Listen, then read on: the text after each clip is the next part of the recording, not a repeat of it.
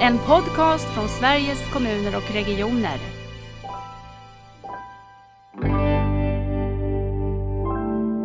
Eh, och de skulle egentligen istället kanske behövt ta sig till primärvården eller kanske till och med haft hemsjukvård. Och då tror jag verkligen att eh, det här nära vårdkonceptet är jättebra och att man driver det framåt. Hur ser behovet ut i, där vi bor och där vi verkar och de typ av eh, problem vi hanterar och bemöter. Och jag tänker inte bara då på primärvård egentligen. Jag tror att det är väldigt fint att se det även på, med specialister.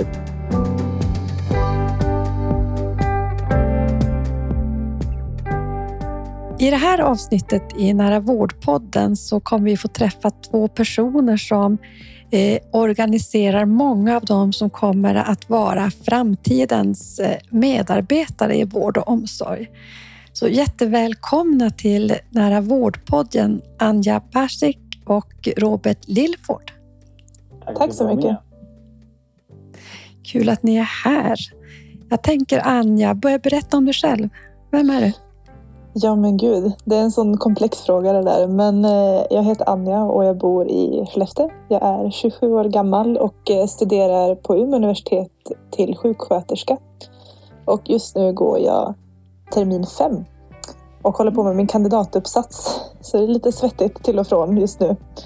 Eh, men annars så eh, i bakgrunden har jag med mig Försvarsmakten och eh, det var mycket akutsjukvård där och tänkte liksom lite vad, vad vill jag bli när jag blir stor? För man får bara jobba där ett visst antal år. Jaha. Ja, jo, det är åtta plus tolv år får man vara. Eh, ja, men sjukvården var en väldigt eh, rolig del helt enkelt i Försvarsmakten och jag trivdes väldigt bra med det så då sökte jag 2019 till sjuksköterskeutbildningen och kom in då 2020 så jag är väl en pandemistudent som alla så fint kallar det. Eh, och eh, det har, eh, men jag upptäckte ganska snart att det var lite orättvisor som hände och engagerade mig väldigt fort fackligt. Och vart invald då som styrelseledamot först i Vårdförbundet student. Och satt med där en mandatperiod och vart då nominerad till ordförande under förra årsmötet och hamnade då som ordförande. Nu sitter jag här. Mm, grattis, vad roligt! Ja, jätteroligt. Tack så mycket. Får jag bara fråga innan vi släpper in Robert, vad handlar din kandidatuppsats om? Eh, det är en empirisk studie på sjuksköterskors erfarenhet av att vårda barn på akutmottagning. Mm. Ja, så det ska bli spännande. Mm. Mm. Vi ska ha våra första intervjuer nu i veckan så se vad ja. man kommer fram till. Ja, jätte, jätteviktigt område. Mm. Robert, berätta, ja. vem är du? nu ska jag försöka också veckla ut vem är Robert Lilford? Jo, men jag är, mitt namn är Robert Lilford. Jag är eh, läkarstudent vid Karolinska institutet i Stockholm, men man kanske inte hör på dialekten. Men jag är uppvuxen i Lund faktiskt, i Skåne eh, för det mesta. Där jag också tidigare har läst en kandidat i ekonomi innan jag så att säga, återgick till originalspåret av att inse att ja, människor är jätteintressanta, men människokroppen är mer intressant än bara människan i sitt sociala kontext så att säga. Eh, jag går just nu termin nio så jag har precis eh, blivit färdig med mitt examensarbete.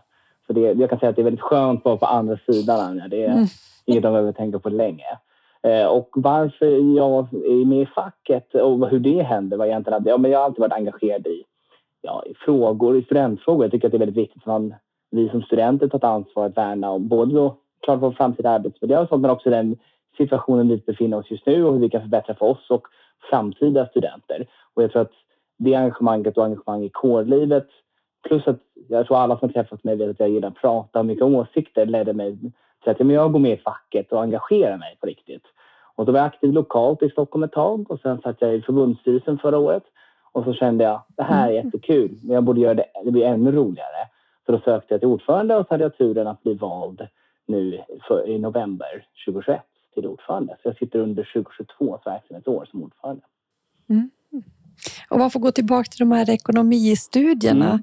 Hade du någon särskild inriktning? Var det någonting särskilt du tittade på? Ja, eller jag var väldigt intresserad och tycker alltid att organisationsteori är väldigt intressant. Jag har mm. alltid haft en sidosyssla. Jag tycker att historia är väldigt kul och det och kombinera med organisationsteori, förstå varför organisationer funkar som de gör vad funkar och vad som inte funkar och varför. Så också absolut präglar liksom, varför jag tycker det är kul att engagera mig i fackliga frågor för de går ju väldigt mycket hand i hand ändå. Mm. Ha, men du sa att just det är både det som handlar om arbetsmiljö och det som är framtiden för, mm. för medarbetarna i vården, men det är också hur det är att vara student här och nu. Mm. Vad är de viktigaste frågorna ni driver i ett här och nu perspektiv? Om man börjar med dig Robert, vad, vad är det? Ja, det är en väldigt svår fråga, för jag skulle säga att allting vi driver är viktigt här och nu. Men det, det är väl liksom två saker. Alltså, först, eh, för vi har en ny läkarutbildning som började hösten 2020 eller nej, 2021 är det uppskjutet ett år. Eh, mm. Därmed är det väldigt viktigt för oss att vi kvalitetssäkrar den. Så att nu blir det ju den enda instansen hela utbildningen tills man får legitimation. Det är som sjuksköterskorna. Att man, det är utbildningen och kvaliteten måste uppehållas på ett helt annat sätt. Man kan inte komplettera med en allmäntjänstgöring sen för att fylla fylla de luckorna som finns. Så jag tror att det är väl en väldigt stor generell fråga och det omfattar lite av allt. Men sen för oss är det såklart att man får den kvaliteten på utbildningen, man får den handledningen, man får den möjligheten att träna på det man ska och att ta en roll. Så att man inte står där på sitt första vikariat och känner att jag vet teoretiskt vad jag ska göra men inte känner att jag kan ta det ansvaret och ta den rollen och, och få hjälp där jag behöver och utvecklas och verkligen eh, se till att jag blir en bättre doktor om man ska sammanfatta det. Och i väldigt klyschig bemärkelse. Men det finns många, många frågor. Men eh, det är väl liksom om man får tälten när man ska liksom mm. sammanfatta det på något sätt. Och där får vi hänga kvar i lite. Får man träna på det man verkligen behöver och så? Det tycker jag är intressant. Mm, mm. Anja, vad är era stora frågor som handlar mer om studentlivet och om utbildningen just nu? Ja, men de två största som vi har just nu är ju arbetsmiljön och så är det ju VFU-placeringarna. Eh, båda de har ju blivit väldigt hårt påverkade av pandemin för att det är som en liten ond cirkel att eh, personalen som är ute på platserna där vi har vår praktik är trötta och det är jobbigt att ta emot en student. Och de blir sjuka och säger upp sig eller blir sjukskrivna eller liknande och eh, det blir alldeles för få handledare helt enkelt. Mm. Eh, så vi har väldigt stora klasser och på stora universitet också som Uppsala och Eh, Mittuniversitetet till exempel, där de har problem att eh, tillgodose VFU-platser för studenterna. Eh, och vissa av de här universiteten ersätter det med teoretiska uppgifter, vilket inte är kanske likvärdigt ställt med att ha en praktik. Mm. Så det håller vi på med just nu. Hur går det med frågorna då? Går det bra? Det går bra, men det är ju som sagt väldigt svårt för problemet ligger så mycket högre upp. Det sitter ju mest hos arbetsgivaren är ju att tillgodose att vi studenter har handledare. Jag kan tänka mig att det är lite liknande problem för läkarstudenter eh, när det kommer till handledare. Och vi från vårt förbund student ser ju gärna att eh, de har gått den här sju och en halv högskolepoängskursen mm. som universiteten erbjuder eh, som heter handledarutbildning. Mm. Och det ges tyvärr inte möjlighet till det heller. Mm. Hur går det med frågorna tycker du Robert? Nej, men jag, jag vill säga att de går bra, men det är ju alltid som allt. Det är, väl, det är trögrögliga organisationer och det finns många led. Och jag tror att vi lider av att vi är studentorganisationer så vi både inte kan ta den liksom, tiden ibland att prioritera vissa frågor men också att vi, vi byts ut rätt fort. Alltså, föreningsminnet är inte så långvarigt och det, det är tyvärr väldigt viktigt har jag lärt mig i sån här mm. verksamhet. Alltså, man ska knyta personliga kontakter med beslutsfattare mm. att kunna påverka. Och precis som Anja säger att det Eh, det är ju liksom på arbetsgivarna och det är mycket frågor som egentligen inte är studentfrågor som dock spelar an. Att, att man ersätts eh, under, på arbetsplatsen för att handleda väl och då ha tid att prioritera det och att man värdesätter det i rekrytering och när man befordrar och liknande. Det är ju relevant för oss som studenter men det är inte alltid heller våra frågor så det, är alltid, det kräver ett ännu större samarbete då med andra fackförbund och andra delar av vårt fack för att se till mm. att man kan få förändring. Mm. På det sättet tänker jag att det är speciellt att vara just som ni ordförande för studentorganisationer eftersom ni också själva är studenter och det är ju också någonting som tar väldigt mycket av ens engagemang och tid och ska göra. Mm. Och som ni säger, det är också ett kortare föreningsminne än vad man ofta har i. För allt handlar om relationer och knyta relationer. Jag kommer ju själv från den fackliga världen också och tycker att en väldigt viktig uppgift för de fackliga organisationerna är ju också att stå för idéutvecklingen. Jag tänker på det här med handledarskapet, för jag vet att det har ju varit eh, när det som är ett till ett förhållande hela tiden. Och jag har tänkt mycket, kan man jobba med utvecklingen av handledarskap? Hur ska handledarskapet kunna se ut? Kan man tänka med kluster av handledare? Som, alltså kan man tänka nytt? Hinner ni med att jobba med sån idéutveckling? För jag tror att ni som precis sitter i dem och lever i de här världarna har väldigt mycket erfarenhet och kunskap som också, om man utvecklar det till nya sätt att tänka, kan spela väldigt stor roll. Så man inte bara på något sätt säger att det här funkar inte, men inte har egna idéer om hur det ska kunna se ut. Hinner ni med sånt och berätta om det? Ja, men precis. Jag har faktiskt eh, tagit på mig att jag sitter med i utvecklingsgruppen för sjuksköterskeprogrammet på mitt universitet tillsammans med en grupp. Så vi hade faktiskt ett möte nu med UKÄ där det var flera universitet med och det kommer det. att vara utvecklingsmöten nu i framtiden. Och där togs den här frågan upp kring handledning.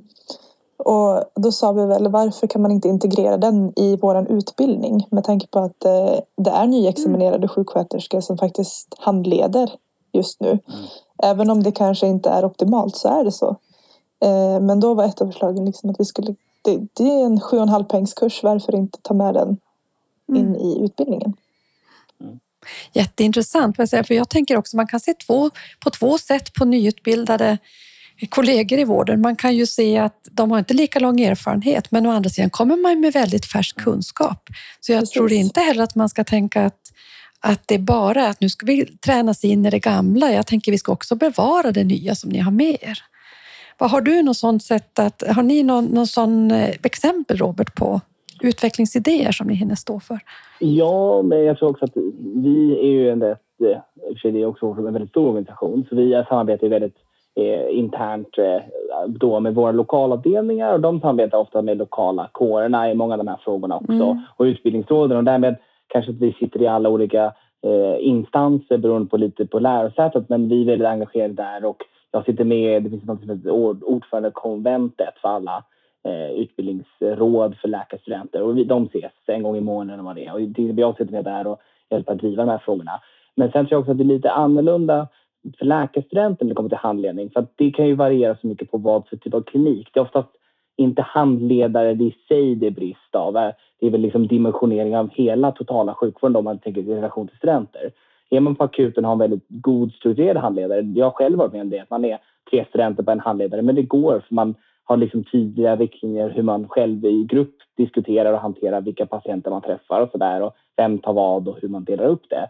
Det är ju annat eh, kanske på en avdelning. Då är det svårare för att få en ett god läromiljö om man är tre studenter på en handledare. Det är mycket man får den här en-till-en-relationen att kunna utveckla och utbyta idéer. Men sen eh, går det också bra. Alltså vi har haft Q-avdelningar där man har jobbat med jag har själv haft en sjuksköterskestudent och en fysioterapeutstudent på ortopeden där vi har samarbetat mm. lag och sen har vi haft en sjuksköterska eh, som har handledat och en läkare och då har man liksom kunnat bolla lite olika saker med alla och få en det. Så jag tror att det det finns. Jag tror det är, liksom en, det är väldigt populärt nu bland världssamhället att de tycker att det är en kul grej. Det är mer sånt ska göras. Så att jag tror att det händer hur som helst faktiskt. Och sen är vi gärna med och ser till att det blir så bra också. Exakt. Jo, jag tror det här interprofessionella som du säger är otroligt viktigt. För att eh, vi kommer ju samarbeta i framtiden allihopa. Mm. Och om man inte kommunicerar varandra i grundutbildningen då är det ju som lite halvkört när man kommer upp. Det är en väldigt lång uppförsbacke. Mm. Ja, men otroligt viktigt, det, det delar jag helt er bild på. Och spännande det du säger det här att en sjuksköterska och en läkare handleder ihop och att man, eller att eh, en läkare handleder en fysioterapeut och en sjuk... Jag tror att den där brytningen, det gör mycket för att faktiskt förstå varandras grundprofessioner och mm. förstå hur vi kan eh, se våra olika kunskaper ihop på ett bra sätt. När jag jobbar med omställningen till nära vård så ser jag ett ganska stort ökat intresse och förståelse för att utbildningsfrågorna också behöver omfamna hela den här omställningen mot en mer nära vård. En vård som är mer personcentrerad, en vård som är mer proaktiv och främjande och en, mer som, en vård som också inte stannar vid varje enhetsgräns eller varje diagnosgräns utan att det handlar om att göra tjänsterna bra för de vi är till för och då har man ofta behov från många olika håll. Eh, och jag tycker att både lärosäten är intresserade. De diskuterar, kan man starta forskarskolor? Hur kan vi integrera det här i utbildningarna? Eh, och jag ser också att eh, regioner och kommuner funderar på sitt utbildningsuppdrag och hur kan vi göra det här så att det matchar mot den här omställningen vi går till. Men jag blir nyfiken på er relation till omställningen till nära vård. Är det någonting som ni märker av i era utbildningar eller i samtalen med medlemmar? Och jag tycker du, du skakar lite på huvudet Anja, eh, när jag ser det på skärmen.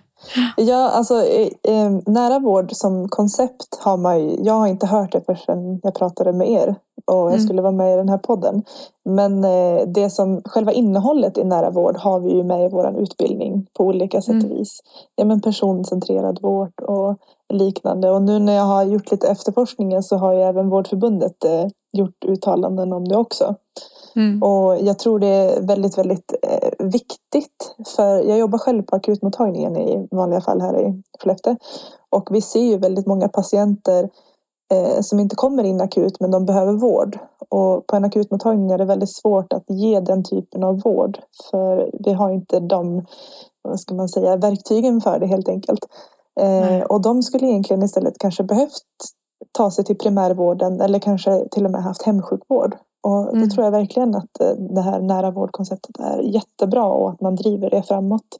Mm. Men jag vet inte vad din upplevelse är Lisbeth, att den är inte lika tagen här uppe i de norra delarna av Sverige när det kommer till jourcentraler och så liknande. Nej, ja, det är svårt att säga. Det är så det är olika från nästan kommun till kommun. Jag skulle säga att det finns, just i Skellefteå händer det ganska mycket spännande saker. Man jobbar med mobil teamlösning nu och man har god samverkan mellan kommun och region till exempel. Men det ser ju olika ut runt om i landet och man har satsat på lite olika saker. Just de här mobila verksamheterna där primärvård men också kanske en del av sjukhusklinikerna kommer ut i hemmet tillsammans med den kommunala primärvården. Det sker i hälften av alla län och det finns också i både Umeå och Skellefteå till exempel. Mm. Eh, Medan andra har jobbat mycket mer med egen monitorering, till exempel att kunna få följa sin egen sjukdom hemma och slippa komma in. Och det kan vara olika lösningar. Andra jobbar mer med det förebyggande. Så att, eh, men Robert, vad är din eh, relation Nej, till omställningen till nära alltså, vård? om man tänker på remissen God och nära vård så är det absolut en, en facklig relation jag har. Det är mm. där det har diskuterats. Men om man tänker liksom på rena mm. innehållet och tankarna mm. så även om det inte diskuteras på utbildningen som mm. organisationsfråga, vilket jag kan tycka är synd, eh, så tycker jag ändå att de alltså centrala mm. aspekterna är, är, alltid med i utbildningen. Det är alltid att vi ska, det är ett individualiserat behov. Vi behandlar individen och vad de har för problem och inte bara sjukdomen. Det tror jag jag upplevt hela tiden. Och eh, det kan ju också präglas av att i Stockholm så finns det ASIO och funnits länge som är liksom ett exempel på ett mobilt team där man kommer ut till patienter. Jag vet att många eh, får göra det och komma med ut. Både, vare sig det är hänga med på en ambulans någon dag eller att man är på primärvårdsplacering, att man får träffa de patienterna i helt olika kontext och gå på hembesök och sånt. Så jag tycker att man ändå får smaka på det. Men eh, det hade gärna också liksom kunnat konkretiseras mer tycker jag i utbildningen. Alltså mer i en ansvarsroll på något sätt på sina kliniska placeringar. Men liksom tanken tror jag mm. alltid med och det är väl liksom alltid grundprofessionens syn att vi ska försöka göra det vi kan för att behandla det behovet de, efter de möjligheterna som finns för just den individen. Verkligen. Mm. Mm. För jag tänker att det kommer också att spela roll för precis det du är inne på Robert. Hur ser de mm. kliniska placeringarna ut? Du var också inne på det här med, med längden på. Det är lättare att, att verkligen fundera på hur man arbetar personcentrerat, till exempel om man inte bara är på besök korta tider på enheter. Och där kan jag tänka att vi kanske behöver följa mycket mer patienter i, i patientens egen resa mm. än i vårat perspektiv. I, organisation och så. Så att det finns nog mycket spännande man ska kunna tänka där, att man behöver eh, få in i utbildningarna. Så det är roligt att det, det börjar komma mycket mer, att man är intresserad av, av de frågorna. Eh, jag tänkte också så här att det är spännande att lyssna på er som har ett långt yrkesliv framför er. Att fundera på om ni får på något sätt beskriva hur det här hälso och sjukvårdssystemet som ni kommer att vara en del av under många år framåt. Hur ni skulle vilja att det såg ut. Eh, så Robert, vill du ge, ge dig i kast med det? Absolut. Men jag, jag, jag hade säkert kunnat skriva en avhandling på vad jag personligen tycker att det ska vara. Men jag, ja. jag hade gärna, jag tror att jag hade velat se, Eh, ja, både i utbildningen men även sen i yrkeslivet, att man konkretiserar liksom ansvaret. Eh, jag tänker för läkare till exempel då, att det medicinska ansvaret och det sociala ansvaret man tar i den rollen och att man förankrar det i organisationen och strukturen där. Att, men tar man hade jobbat i primärvården med att man listas eh, patienter direkt på dig och då är målet att man vill skapa, i min värld i alla fall, små enheter där de som jobbar känner varandra och kan samarbeta, vet vad de har för kompetenser, kan prioritera sina kompetenser och behov efter patienternas behov. Så att allting liksom hamnar i den. Man har en liten enhet, man kanske är några stycken läkare, man, är, man har en sköterska eller någon fysioterapeut. Eller ännu mindre, man kanske är eh, två läkare, en sköterska eller en läkare, en sköterska som exempelvis. Eh, och då för att man anpassar helt efter vad har de patienter som kommer till oss för behov?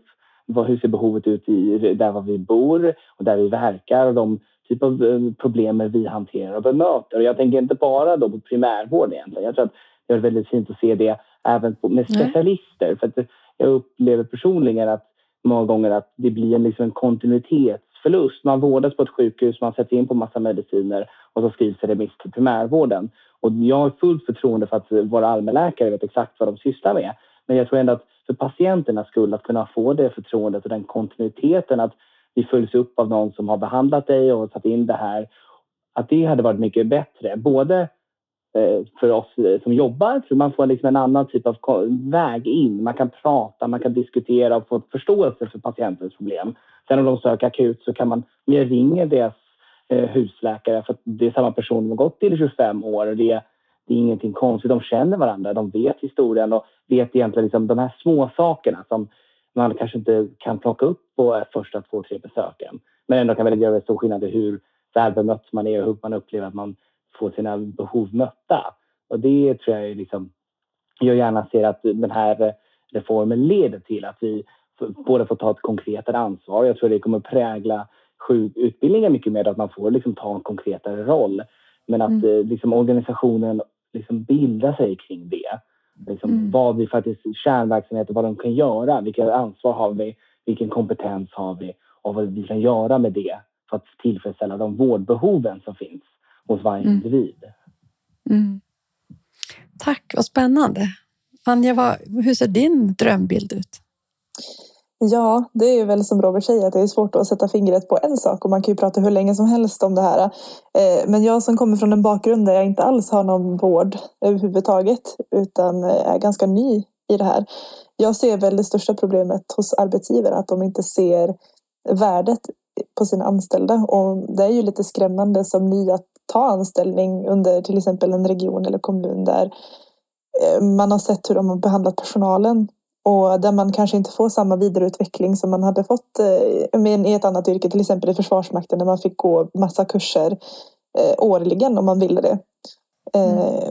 Jag ser inte samma sak inom sjukvården tyvärr.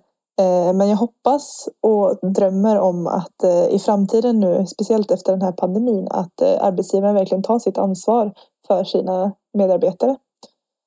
Och ser till att man får liksom det man behöver för att klara av sitt jobb och att man inte eh, spär ut alldeles för lite personal på för långa scheman och eh, för mycket tider helt enkelt. Har du några tankar på hur, hur det är att vara invånare och patient? Hur ser vården ut ur deras perspektiv? Ja, eh, just där jag bor så eh, har man ju själv, jag har ju själv varit patient ganska mycket, tyvärr lite otursfågel. Mm. Och eftersom man har en inblick i det så förstår man varför det dras väldigt långsamt. Men eh, det är väldigt många i min närhet som är frustrerade på vården i sig just nu för att eh, det, det, finns helt enkelt inte resurser för att ta hand om patienterna på det sättet som man kanske hade önskat. Det är långa väntetider och när man väl får en tid då är det en process som ska dras igång och den tar lång tid. Eh, och det hela grundar sig helt enkelt att man är underbemannad och att man inte har de här möjligheterna att ta hand om patienterna som man borde. Och som man borde kunna göra i ett välfärdssamhälle helt enkelt. Jag var på ett utbyte på Island faktiskt nu i höstas Och där fick jag eh, faktiskt se en väldigt fin relation mellan patienter och Mm. deras vårdplatser. Eh, De hade ju till och med, om man pratar, man går tillbaka till det här med nära vård, så hade de ett team eh, som involverade läkare, sjuksköterskor, psykiatriker, dietist. Eh, Och där tog de in personer som hade fetma och men Mm. inte hade någon liknande sjukdom. De hade inte börjat få sjukdomar helt enkelt. Nej. Och hade samtal med dem och möten och eh, försökte ändra deras livsstil till någonting bättre. Och där funkade det otroligt bra. Och eh, man varit väldigt inspirerad, i alla fall jag som sjuksköterskestudent, hur de bemötte de patienterna. Och man kunde se de som hade ha- varit med i det här programmet under ett år att de hade gjort en markant skillnad både i viktnedgång och livsförändringar. vad intressant. Det är jätte, jätteintressant. Så jag tror verkligen att det, verktygen finns där. Det handlar bara om att arbetsgivaren ska ta hand om det. Och, Och det tänker jag att, att jobba så där tvärprofessionellt som du säger, men också proaktivt, det är ju verkligen det som Mm. nära vård också vill till. För vi vet ju ändå att mycket av det som är våra folksjukdomar idag går att göra någonting åt om vi, om vi orkar vara tidigt i processen och möta människor. Jag spelade alldeles nyligt in en podd med de som jobbar på familjecentraler och just eh, att jobba så nära människor i, där de på något sätt befinner sig, då är det ju barnhälsovård och det är förskola och socialtjänst som jobbar ihop. Men man kan göra mycket, väldigt mycket fina insatser tidigt.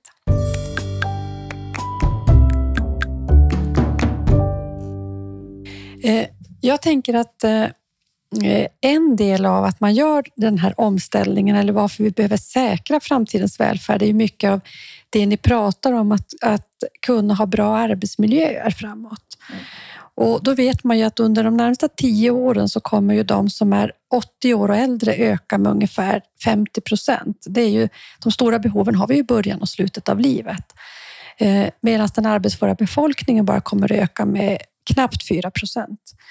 Och då ska ju den räcka till alla som ska, eh, batterifabrikerna där i Skellefteå, Anja, och alla, alla andra som vill rekrytera medarbetare. Och då tänker jag att då handlar det ju också om att kunna göra vårt arbete på nya sätt. Och innan vi börjar prata här, i- förprata lite innan podden, så frågar jag hur mycket ni jobbar med digitaliseringen som, eh, som verktyg och får träna det i er utbildning. Eh, Men berätta om lite grann vad ni ser och inte ser vad gäller de frågorna. Nu ska jag börja här då. då kan jag Jag gör det. Nej, men jag tycker inte att det är, är ju... Det är inte ett inslag så i utbildningen. Man går ju liksom ingen kurs, så att säga. Men det är absolut Nej. någonting som har varit att, i alla fall under pandemin, att man har haft mottagningspass eller att man har gjort så. Och då Mm. har man ju haft det digitalt för att det är så man har löst det. Och man har liksom behövt ta emot patienter, att ha liksom en konsultation digitalt. Så man har ändå fått öva på det. Jag tror dock att eh, många, eh, när man pratar med, inte bara på en facklig nivå med mina medstudenter och andra framtida kollegor där, att man upplever att det digitala verktyget är viktigt och det är nog väldigt ett bra komplement, men det är det, det är ett komplement. Jag tror att eh, Mm. Många, speciellt av de äldre, vill ju ha den här undersökningen i, och kontakten i person. Därför att det finns så mycket man får ur det som man inte får digitalt. Men jag tror att vi måste definitivt utnyttja och jobba mer på att använda digitala så bra som Mm. möjligt. Speciellt för att kunna nå de patientgrupper exempelvis som man hade haft svårt att annars. Eller de som tar vi i Norrland där, det är väldigt långt bort och man helt enkelt inte kan fysiskt ta sig ut för att det finns ju bara så många eh, i personalstyrkan och man kan inte åka 20 mil för att träffa en Nej. person. Så jag tror att det är definitivt en, en jättebra möjlighet i framtiden. Men jag tror att man måste vara väldigt viktigt med att man tänker på det som ett komplement. Jag tror inte man, för det är lätt hänt att man tänker men det kan ju ersätta vanlig vård. Och det, det personligen tror inte jag är lösningen. Det, då Mm. måste vi hitta liksom, vad är annars problemet som gör att vi vill ersätta vanlig vård med digital vård och inte bara att det är ett komplement. Men jag tror Mm. det är en väldigt rolig sak och det är nog, man kommer nog kunna göra väldigt mycket mer spännande saker där. Och då använder det på andra sätt. Att liksom själv följa patienter som har blodtryck, att de har självkontroller så man kan bara skicka digitalt in till det. vårdgivaren eller exempelvis eller blodsockerkontroll och säga okej, du ligger lite bra till här dåligt så man inte kanske alltid måste ha allting på plats. Mm. Alltså så enklare besök som egentligen var mer så här, det ser bra ut, tack, säg till om det är någonting som är jobbigt eller någonting som blir värre så att säga. Men det Just det. kräver ju väl egentligen att det finns en, en tillit, en kontinuitet. Att man litar på eh, sjuksköterskan man träffar, läkaren man träffar. Att nej, men ni vet vem jag är, ni vet vad jag har för problem och hur det ser ut för mig vanligtvis. Att jag liksom har förtroende för att om jag säger något och flaggar för något att ni tar det seriöst och att du inte bara försvinner nästa vecka eh, för att vi, och jag träffar någon annan och det, det jag lyfte liksom inte togs vidare. Så jag tror det, Nej, just det, det.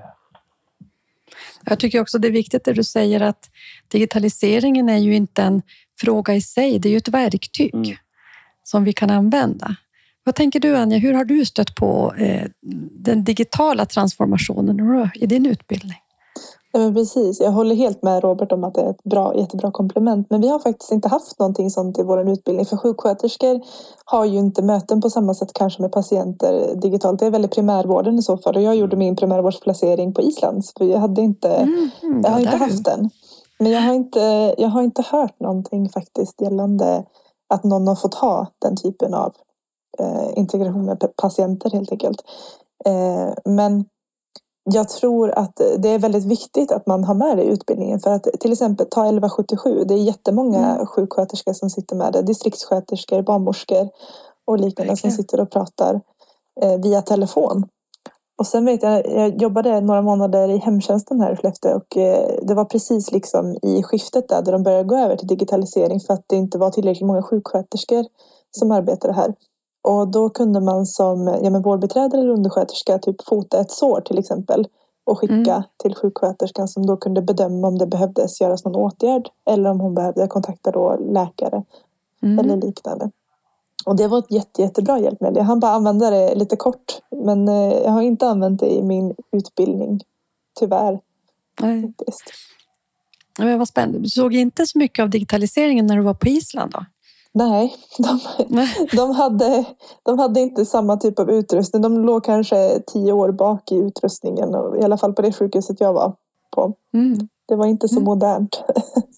Nej. Så nej, tyvärr. Jag, jag tänker också här att, att jag tror också det du är inne på Robert som komplement att det är viktigt att eh, de som ska använda det här, både patienter, invånare men också medarbetare med att utforma de här Mm. digitala verktygen och de digitala systemen för informationsdelning och så också. Att det finns ett, man pratar ju alltid om användarvänlighet, men att det verkligen finns ett sådant driv också från de som, som ska nyttja det här i sin vardag så att det blir det här goda komplementet vi vill. Och sen är jag säker själv på att vi ändrar ju så mycket våra beteenden som invånare, så vi gör ju det i förhållande till så otroligt många andra instanser i samhället. Så det kommer vi också vilja göra i förhållande till vården. Och det gör vi ju redan när man kan checka in sitt besök på sjukhuset i mobilen och så behöver inte gå förbi reception och så. Så att det händer ju hela tiden en digital utveckling. Eh, vad tycker ni eh, är eh, det allra, allra viktigaste som ni hör av era studenter? Vi kanske varit inne på det, men era kollegor som ska bli eh, sjuksköterskor och läkare alldeles snart. Det är ju arbetsmiljön skulle jag vilja säga. Det är det man hör från studenter som har varit ute på VFU. Det är det man hör från studenter som arbetar extra. Och det är det man hör från sina kollegor som har jobbat i flera år. Eh, Mm. Att, eh, Och vad är det? Om du skulle bryta ner det lite grann, vad är det man... För, för just studenten är ju miljön väldigt stressig. Eh, för att man är underbemannad helt enkelt. Mm. Och det skapar ju en ganska stor stress på studenter. Jag vet ju själv när man har varit ute på VFU och man går med en handledare som också ska göra sina saker samtidigt som de har en student.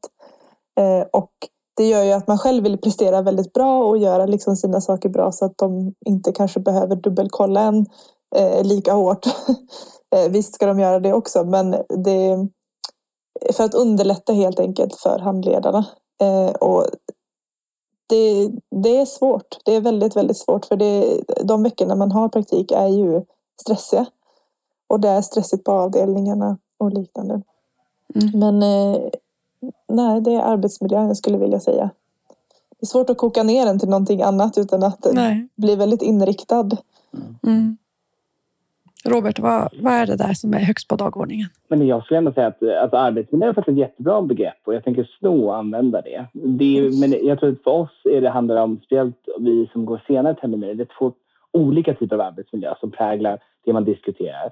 Först och främst är det att det som är under utbildningen. Det är de senaste 15 åren har man ökat platserna på utbildning väldigt mycket men sjukvården har inte mm. dimensionerats. Antalet patienter har inte ökat på den nivån. De, om någonting ligger inne kortare tider och skrivs ut hem snabbare och så vidare.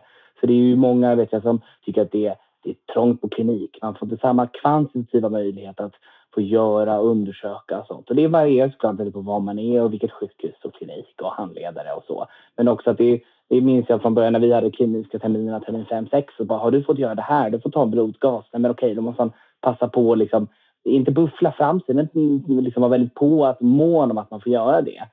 Men nu när vi liksom närmar slutet av utbildningen så är det mer liksom den framtida arbetsmiljön folk pratar om. Och för oss är det ju det här att vi måste göra en AT-tjänst, en allmäntjänstgöring och så måste vi göra en ST-tjänstgöring, eh, specifiktjänstgöring. Men de har ju inte heller dimensionerats eh, för de är ju, det är varje region är ju själv ansvar för att dimensionera det efter sina behov. Och då när staten har ökat utbildningsplatserna har det inte ändrats så mycket där. Och det är en fråga vi har jobbat med väldigt, väldigt länge i facket.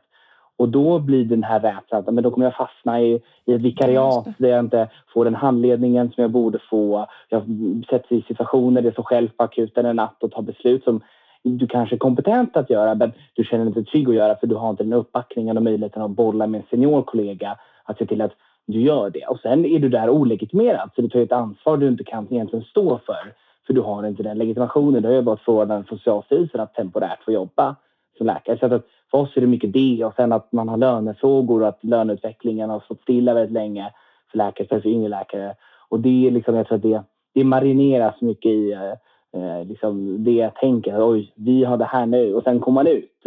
Och det är mm. väldigt annorlunda att jobba kontra att vara student, även om man har fått väldigt god inblick i utbildningen. Så jag tror att eh, arbetsmiljö är ett väldigt bra begrepp, men det blir nästan två helt olika kamp, även om de blöder in på varandra konstant när man sitter och diskuterar över lunchen. Mm.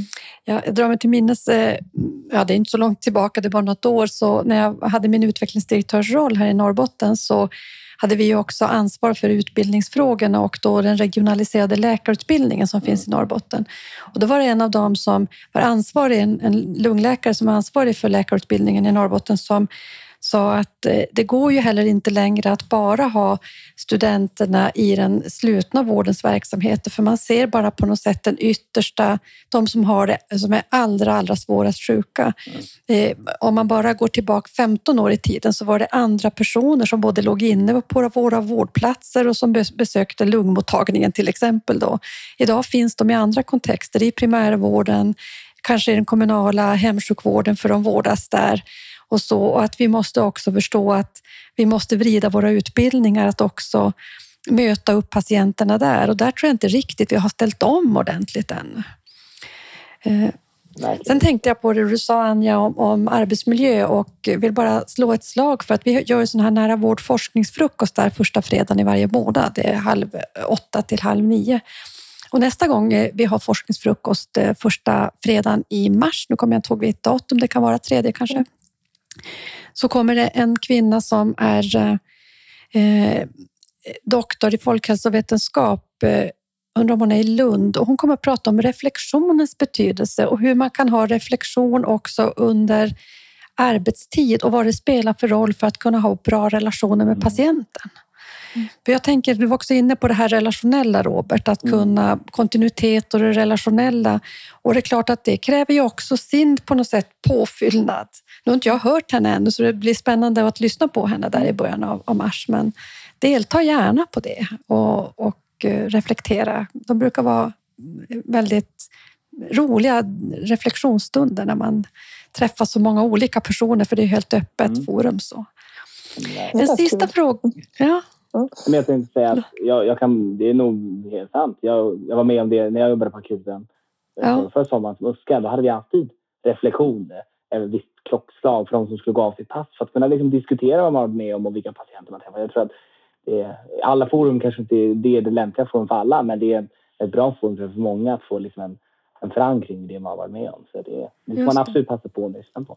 Mm. Och hon pratade också, nu ska jag säga så att jag säger rätt, för hon pratade om reflektion men också hur det spelar roll för återhämtning. Mm. Så just det här återhämtningsperspektivet som är ett viktigt perspektiv när man tänker arbetsmiljö är ju, är ju viktigt.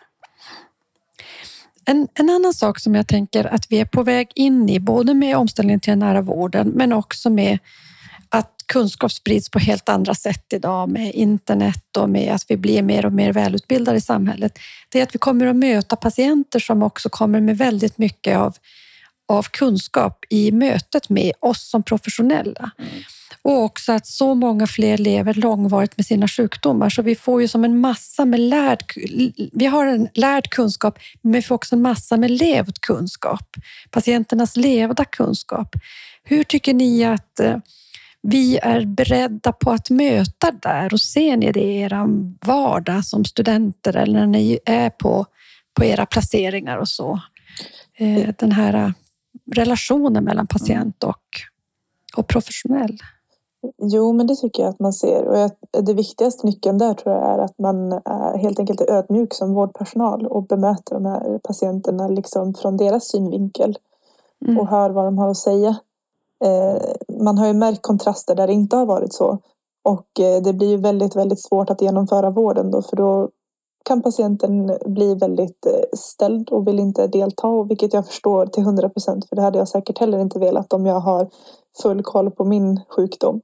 Ja. Så nej men, min erfarenhet är helt enkelt att man lyssnar och är ödmjuk och tar sig mm. tiden. Mm. Men jag kan nog bara hålla med där. Alltså det är en ödmjukhet. Så att vi i alla fall på utbildningen har vi, vi tränar mycket koncentrationsteknik och det är mycket om så här, att fånga upp mm. och låta patienter själva prata om vad har de för tankar, vad de är oroliga över, varför är de här, finns det något de vill ha utav besöket eller liksom den här, det mötet. Och, för jag tror att vi, jag tror vi är helt beredda på att hantera det personligen. Mm. Jag upplever inte att det är något som är främmande för någon av mina framtida kollegor kan jag säga. Mm. Och jag tror att, men man måste såklart vara ödmjuk och inse att jag tror att det är ett jättebra sätt att man kan få kunskap om hur det är för den individen och därmed anpassa vården efter den individen. Exakt. För att alla kan ha hjärtsvikt men alla har ju olika typer av hjärtsvikt och både medicinskt men också liksom hur det upplevs för dem och vad de har för besvär. Så jag tror att eh, mm. det är det, man måste såklart ta till sig det. All kunskap är ju bra kunskap så att säga. Mm. Och jag tänker nu är det så dåligt ord det här med compliance, men, men jag tänker att det där hänger också ihop. Är vi inte intresserade av hur den här personen kommer att leva sitt liv och om den vill ta den behandling de kanske blir föreslagen och så, så kommer vi heller inte få resultat. Vi måste vara mm. på något sätt ödmjuka för det. Men jag tycker det låter ju som att, att vi blir mer och mer tränade i det här personcentrerade eh, förhållningssättet. Ja, men vi tränar ganska mycket på det liksom, i vår utbildning eh, mm. som sjuksköterskor. Och det är ju det här med att ställa öppna frågor och försöka få ut så mycket information som möjligt ur en patient vid ett tillfälle. Och framförallt är det liksom inom psykiatrin och när vi har vår psykiatriplacering så är det väldigt mycket vi tänker på eh, kring det och jag tycker att det är otroligt viktig placering där man lär sig liksom de här ta svåra frågor och bemöta de patienterna. Där det inte mm. kanske är helt enkelt att ta på vad det är som är grundproblematiken. Mm. Men eh, jag håller med Robert helt och hållet att vi, vi kan ta hand om de patienterna. Vi är rustade för det och vi har med mm. det i utbildningen. Och har ni någon sån här tanke om var ni vill arbeta när ni är färdiga? Har, ni så här, eh, har du en specialisering framför dina ögon, Robert och du, Anja? Det, det, jag, är, jag tycker allt är kul. Nej, men det ska inte. Men jag, jag, jag skriver mitt examensarbete på neurokirurgen så jag, jag är väl någonting kirurgiskt lagd tycker jag just nu. Det ska jag inte det får man sticka under stol med. Men, men jag känner att jag måste, man måste jobba. Sen är jag allmäntjänstgöring att ta mig igenom mm. och då får man ju verkligen jobba lite överallt. Så att, mm. Då får man ju inte bara utvecklas, bli mycket bättre eh, doktor men också att jag tror att det är en helt annan sak att vara student kontra att stå där och faktiskt själv ta beslut. Eh, även om man kanske ibland upplever att man tar mycket beslut själv som student. Så jag tror att jag får vänta tills jag har legitimerat mig innan jag kan säga på något konkretare sätt vad jag exakt är sugen på. Men någonting kul blir det i alla fall. Det är väl Något kul! Ja, men det låter bra. Det blir kul för dig också, Anja. Eller vad har du för plan? Ja, men allting är ju kul. Eh, så mm. är det ju. Men jag trivs väldigt, väldigt bra inom akutsjukvården. Eh, och jag har väl en liten dröm i bakhuvudet om att hamna på ambulanshelikoptern en dag. Men det är ju mm. några år bort. Och ja. några specialistutbildningar däremellan. Så vi får väl se var man hamnar. Ja. Mm. Men eh, jag, ska, jag vill säga lycka till till er, men det ska jag nog säga precis när vi slutar. Men innan dess så skulle jag vilja att ni eh, reflekterar om vad nära betyder för er. Det var den svåraste frågan vi har fått eh, idag tror jag. Ja, den är inte lätt. Det är, vi kan ta fram ett lexikon här, svenska ordlistan. och här. Definiera nära. Men alltså närhet för mig det är att man har kontakt. Eh, man, man är i samma rum. Och när det kommer till vårdrelaterat så är det patientcentrerad vård som är närhet för mig. Liksom att man, man är nära och man lyssnar och känner och tar helt enkelt Mm. på det som behövs. Ja, men det, jag kan väl instämma där. Alltså, jag tycker att nära, både, alltså, man kan vara geografiskt nära, det tror jag också är en väsentlig del i närhet. Men jag tror det handlar mycket om att ha en relation och att då personligt kanske är fel ord för det är inte en intimitet men en, att man är personlig. Man, man känner varandra, man har en, en, en relation som kommer inte bara försvinna efter jag går ut i den här dörren som patient. Det finns något jag återkommer till, en säkerhet och vet att ja, men, han är min doktor eller hon är min sjuksköterska. Att man har det här att man vet att jag har en person jag kan vända mig till vid behov och mina problem och det är liksom inte någon rädsla av att oj, jag vet inte vem jag kommer träffa idag, hur och vad och vad för dynamik har vi. Så jag tror att det är väldigt det, precis som Anja säger, att man har en nära och en, en, en relation tillsammans där man kan tillsammans samarbeta och hitta rätt väg framåt. För det är ju i slutändan det. Vi, man, det kvittar hur mycket eh, en patient vill något eller en läkare vill något om inte man kan samarbeta och komma överens om något. Mm. För det händer ju inte oftast direkt på studs. Alla är inte personer som klickar med alla. Och då behöver man ju ha möjlighet att bygga den relationen och- för- och vårda det. Och jag tror det är det som är väldigt omfattande och nära i sig. Sen, Mm. Jo, jag tror också det är nyckeln till liksom livsförändringar för de här patienterna som kanske inte Mm. vill ha dem. Att man har en relation till dem och skapar liksom eh, förtroende på ett sätt. Mm. Tack och nu ska jag säga lycka till till er för det jag unnar er verkligen stort lycka till med framtiden i, i vården och tack för att ni ville vara med i Nära vårdpodden. Ja, men tack för att vi fick vara med. Ja, verkligen. Tack så mycket.